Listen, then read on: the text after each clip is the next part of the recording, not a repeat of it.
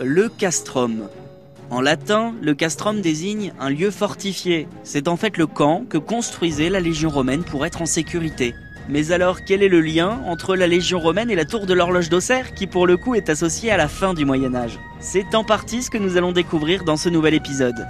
La tour fut construite au-dessus d'une ancienne porte de la cité gallo-romaine, puisque si on évoque régulièrement le site archéologique des Collifs Sainte-Camille dans l'Auxerrois pour illustrer cette période, la ville d'Auxerre semble elle aussi disposer de quelques secrets antiques.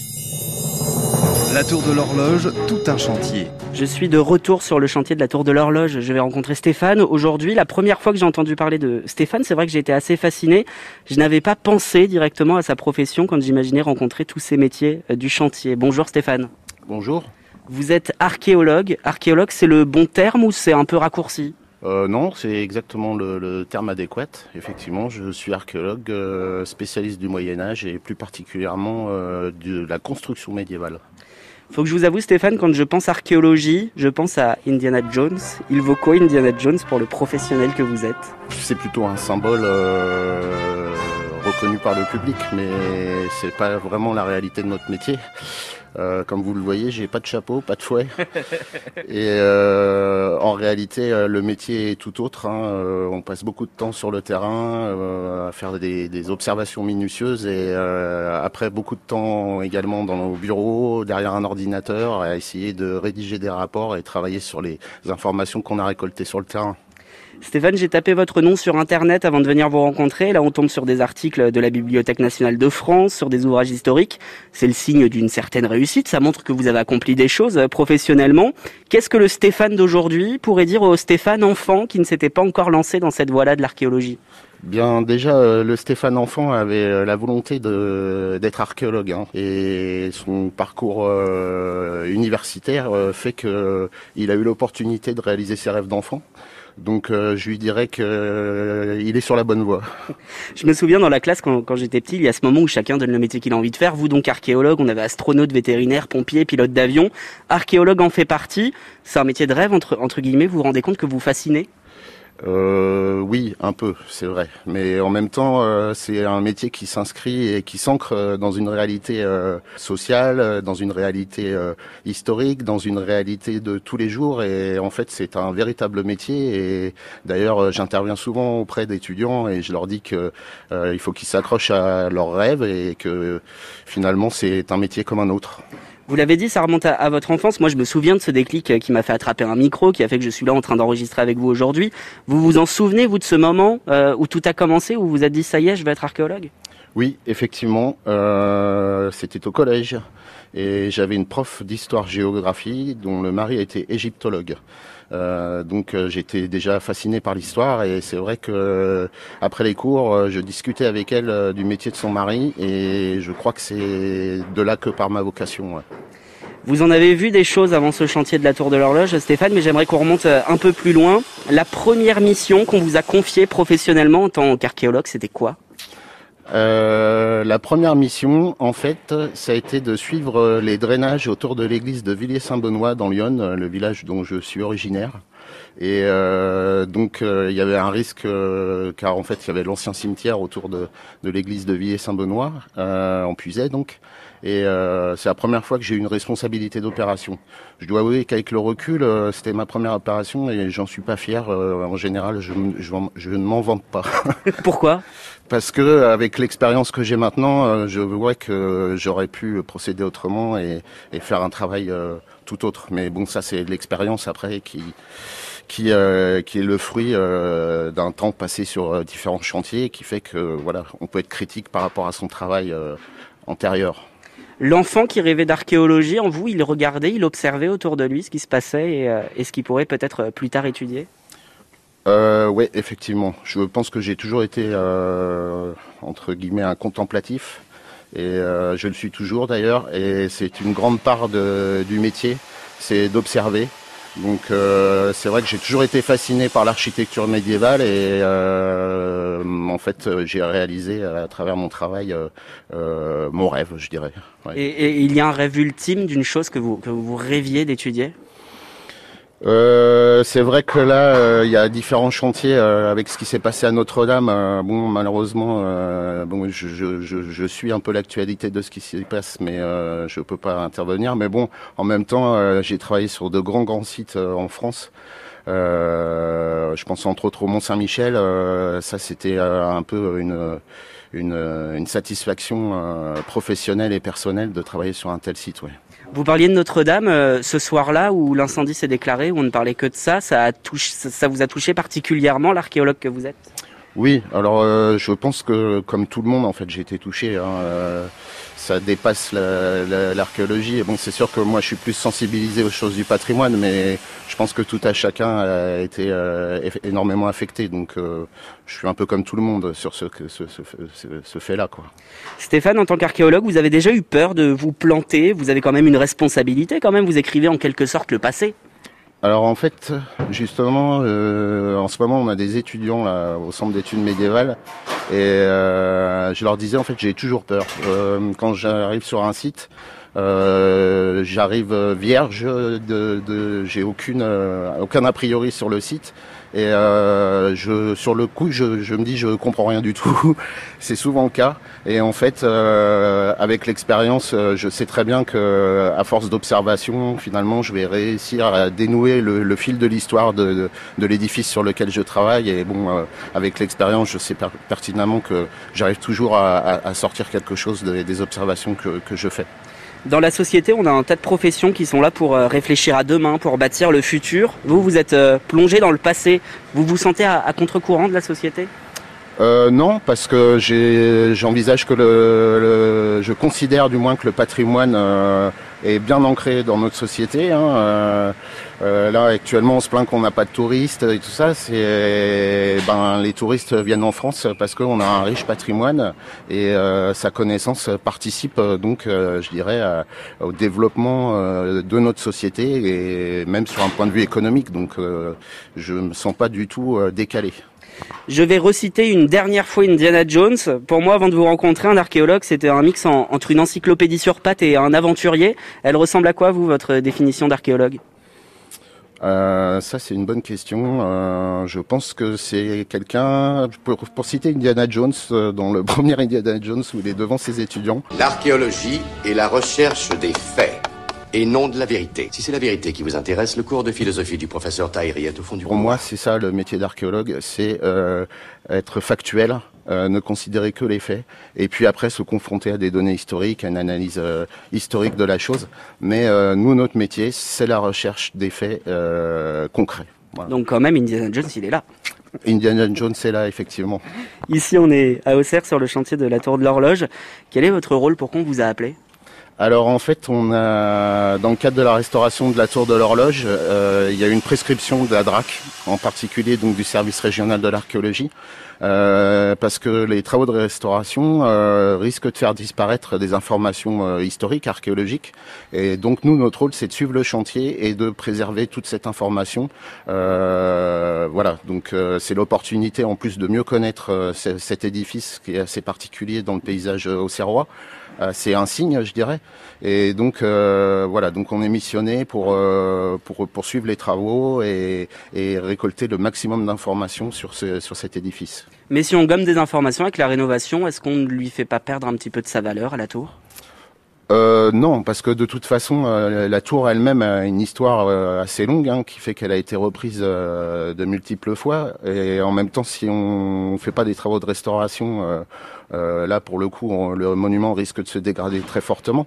Donc, euh, de toute façon, tout ça, c'est contrôlé euh, par le service, le, la conservation régionale des monuments historiques, le service régional de l'archéologie. Donc, il y a un suivi, je dirais, des, des, des instances de l'État qui fait que, voilà. Alors, il y a des choix qui sont faits. Hein, effectivement, on va perdre de l'information, mais nous, notre rôle, ben, c'est d'enregistrer tout ça pour garder en fait un témoin de ce qui potentiellement peut disparaître. Oui. C'est une tour qui est historique pour euh, Auxerre, que des milliers de personnes regardent sûrement chaque jour. Vous avez la chance d'être au plus près d'elle. Alors ce n'est pas une personne, certes, c'est un monument, mais qu'est-ce que vous ressentez quand vous travaillez dessus? Qu'est-ce qui traverse votre esprit? Ça vous évoque des choses?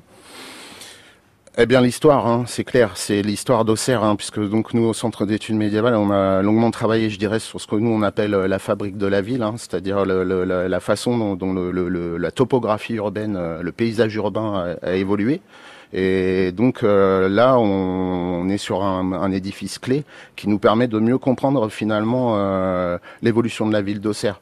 Donc euh, mon sentiment quand je travaille sur le site, c'est ça, c'est de, de, de, voir en fait l'histoire d'Auxerre à travers ce monument. Enfin, un petit bout de l'histoire d'Auxerre qui bout à bout, mis, mis bout à bout avec d'autres informations qu'on a récoltées par ailleurs sur Auxerre, permettent effectivement de retracer, je dirais, l'évolution de l'histoire de la ville d'Auxerre.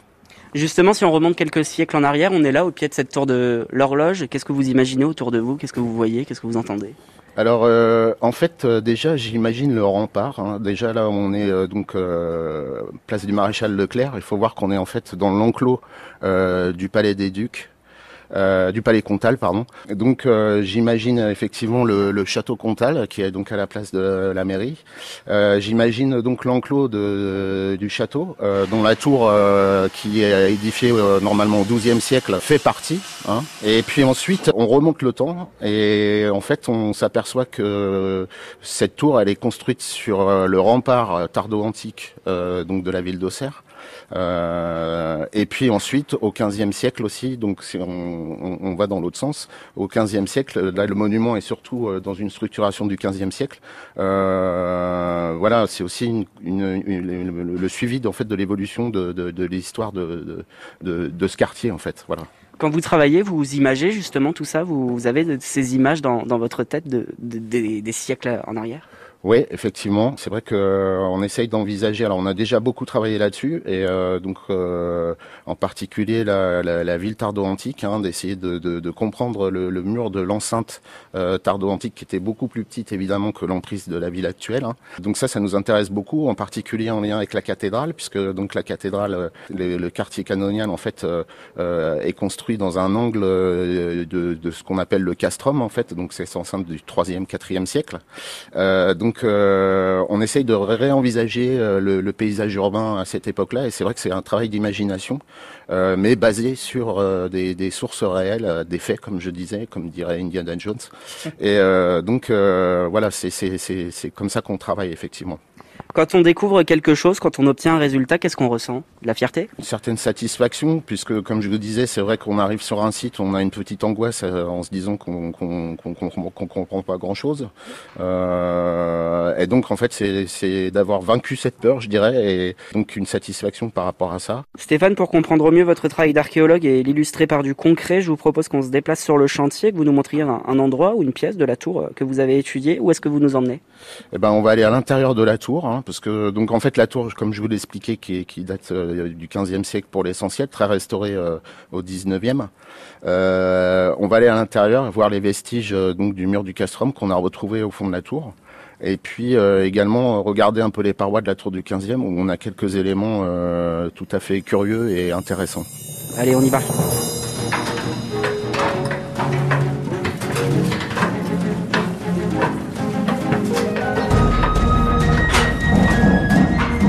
Ça y est, on s'est déplacé avec Stéphane. Alors, euh, pour vous expliquer, on a monté l'échafaudage qui euh, contourne la tour pour rentrer à l'intérieur plus en hauteur et pour redescendre par un autre échafaudage pour arriver euh, en bas de la tour. Stéphane, là, on est sur votre terrain de jeu pour en découvrir plus sur votre quotidien d'archéologue.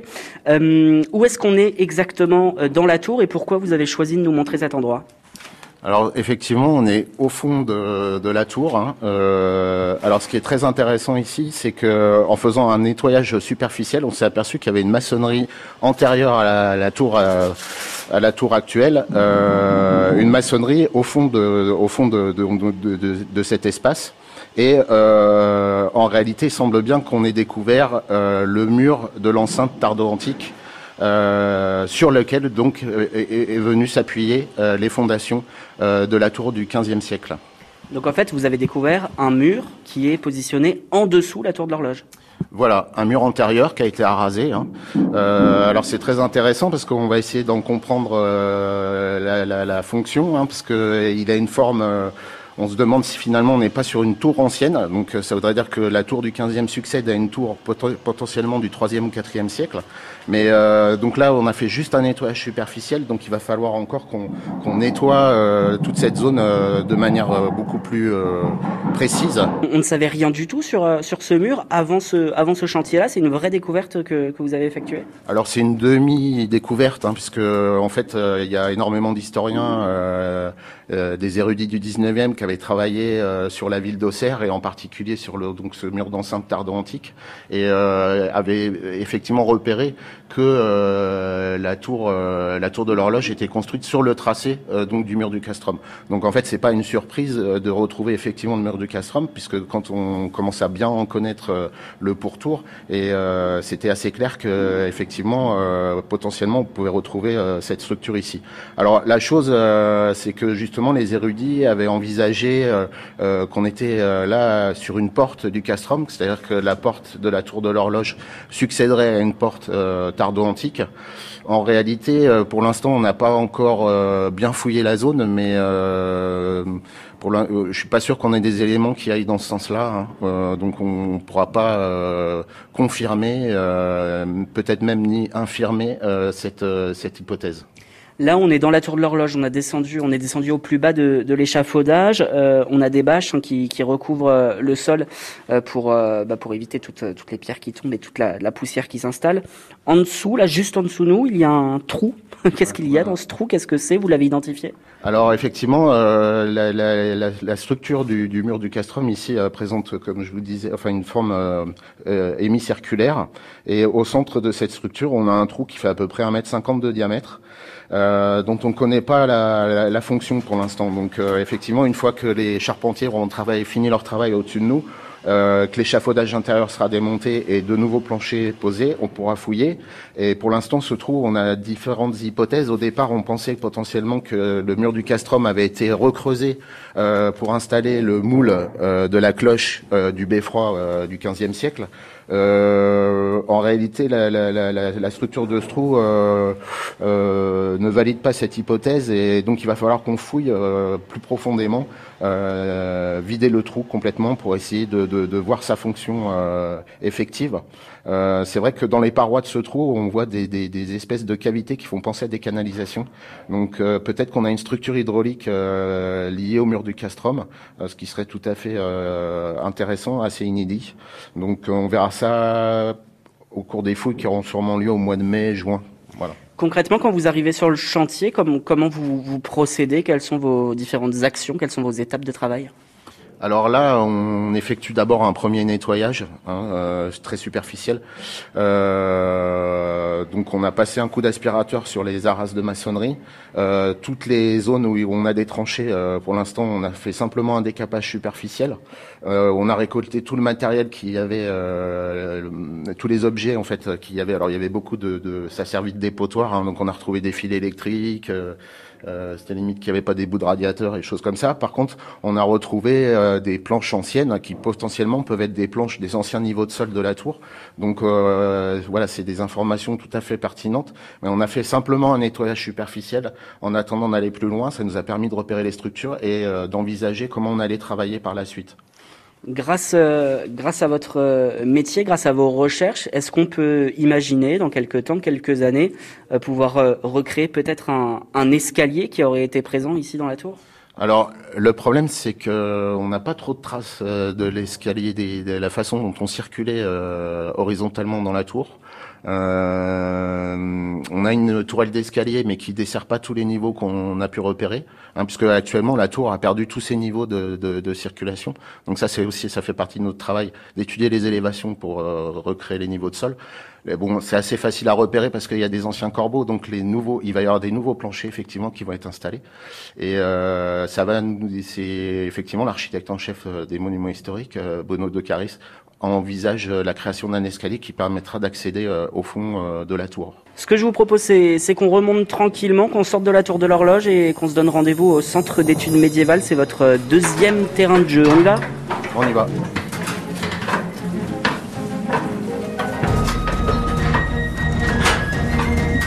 Nous voilà de retour au chaud au Centre d'études médiévales Saint-Germain euh, à Auxerre. C'est là que Stéphane, archéologue, passe euh, une partie de ses journées. Alors, Centre d'études médiévales, ça semble assez clair, mais expliquez-nous, Stéphane, concrètement, euh, ce qu'est le rôle de cette structure qui est une association? Voilà, donc c'est une association, on est opérateur agréé en archéologie préventive pour la période médiévale et la période moderne. Et donc à ce titre, on répond en fait à des appels d'offres qui sont en fait qui émanent en fait des dracs euh, afin de faire des opérations archéologiques. Je m'attendais, moi, en allant chez un archéologue, à trouver euh, toutes sortes d'outils, etc. Finalement, en 2021, dans un bureau d'archéologie, on trouve surtout des ordinateurs. Alors effectivement, et on a quand même un local hein, où on stocke euh, nos truelles, euh, nos brouettes et nos seaux et nos aspirateurs. Hein. il y a quand même un travail de terrain à réaliser, mais après, euh, une fois qu'on a récolté nos données, effectivement, il y a tout un travail, je dirais, de, rédaction, de, réflexion. Et là, effectivement, on est au bureau, bien souvent derrière des ordinateurs. On a croisé certains de vos collègues ici au Centre d'études médiévales. Vous êtes combien à bosser ici? On est 5. Euh, donc en particulier, euh, on a deux dessinateurs, hein, puisque la documentation graphique pour nous est essentielle. Donc euh, deux dessinateurs topographes. Alors maintenant, le, métier a, bien changé hein, du dessin réalisé à la main. Maintenant, on travaille énormément en photo. Euh, du coup, nos dessinateurs sont également pilotes de drones, euh, puisque pour réaliser des, relevés euh, d'élévation, c'est un outil tout à fait pratique et c'est comme ça qu'on a procédé d'ailleurs pour faire le relevé des parties extérieures de, la tour de l'horloge d'Auxerre. Et alors des ordinateurs aussi, puisqu'il y a toute une partie de votre travail qu'on a découvert sur le terrain, mais une bonne partie de votre travail, c'est aussi bah, de rendre des comptes aux, structures qui, vous emploient, et donc de rédiger en fait. Exactement. Euh, on est on est on est prié euh, de rendre un rapport euh, en bonne et due forme. Euh, donc euh, non seulement donc à la personne qui nous emploie, là en l'occurrence la mairie d'Auxerre, à l'architecte en chef des monuments historiques, mais surtout au DRAC, en particulier au service régional de l'archéologie, où on est censé déposer nos, rapports qui sont ensuite évalués hein, d'ailleurs. Euh, on a un collège de collègues qui ensuite chaque année euh, épluche tous les rapports pour euh, voir le, bien fondé des, des, résultats qui ont été obtenus. C'est quoi la DRAC? Alors c'est la direction régionale des affaires culturelles, donc c'est un service euh, décentralisé de, l'État, hein. euh, voilà, donc qui s'occupe de toutes les affaires culturelles et en particulier de la, des DRAC euh, dépendent les deux services avec lesquels nous on travaille euh, essentiellement, en particulier donc le service régional de l'archéologie. Euh, et puis donc la CRMH, la conservation régionale des monuments historiques. J'ai envie, Stéphane, qu'on s'adresse à cette petite fille ou ce petit garçon qui nous écoute et qui a exprimé, euh, comme vous, euh, dans sa classe, son rêve de devenir euh, archéologue. Quel est le conseil que vous pouvez donner aujourd'hui? Bien, je pense de, de, rester attaché à ses rêves, d'être persévérant. Et surtout, c'est un métier, il faut bien comprendre, de rencontre. Hein. Euh, donc, ça, exige de faire des études euh, relativement longues, hein, minimum bac plus 5. et c'est un métier aussi où il faut rencontrer des gens. voilà, c'est un métier de collaboration et on se construit euh, au fur et à mesure des rencontres. Et donc c'est un métier extrêmement intéressant pour ça. Voilà. Ça vous fait plaisir quand un enfant se montre intéressé par votre métier et cherche à, creuser un petit peu euh, sur votre parcours et sur votre quotidien? Oui, effectivement, c'est toujours. Euh, en fait, je revois un peu le petit garçon que j'étais. Euh, J'ai souvenir en particulier à, à, la basilique de Vézelay euh, où on faisait un sondage à l'intérieur de la basilique et il y a un petit garçon qui est resté euh, assis derrière le grillage qui nous protégeait, euh, et qui est resté là assis pendant deux heures à nous regarder sans dire un mot. Et c'était tout à fait touchant. Je, je, je me reconnaissais de cet enfant, donc voilà. Stéphane, on entend dans l'actualité en ce moment qu'il y a des grèves, notamment dans votre secteur d'activité. C'est un métier qui intrigue, c'est un métier qui fascine, c'est un métier qui fait rêver. Et pourtant, c'est un métier qui aujourd'hui n'est pas assez valorisé. Alors là, ça c'est clair, effectivement c'est l'actualité brûlante, hein, parce qu'il y a des collègues en particulier l'INRAP à Dijon qui sont actuellement en train de manifester et de demander des revalorisations de salaire.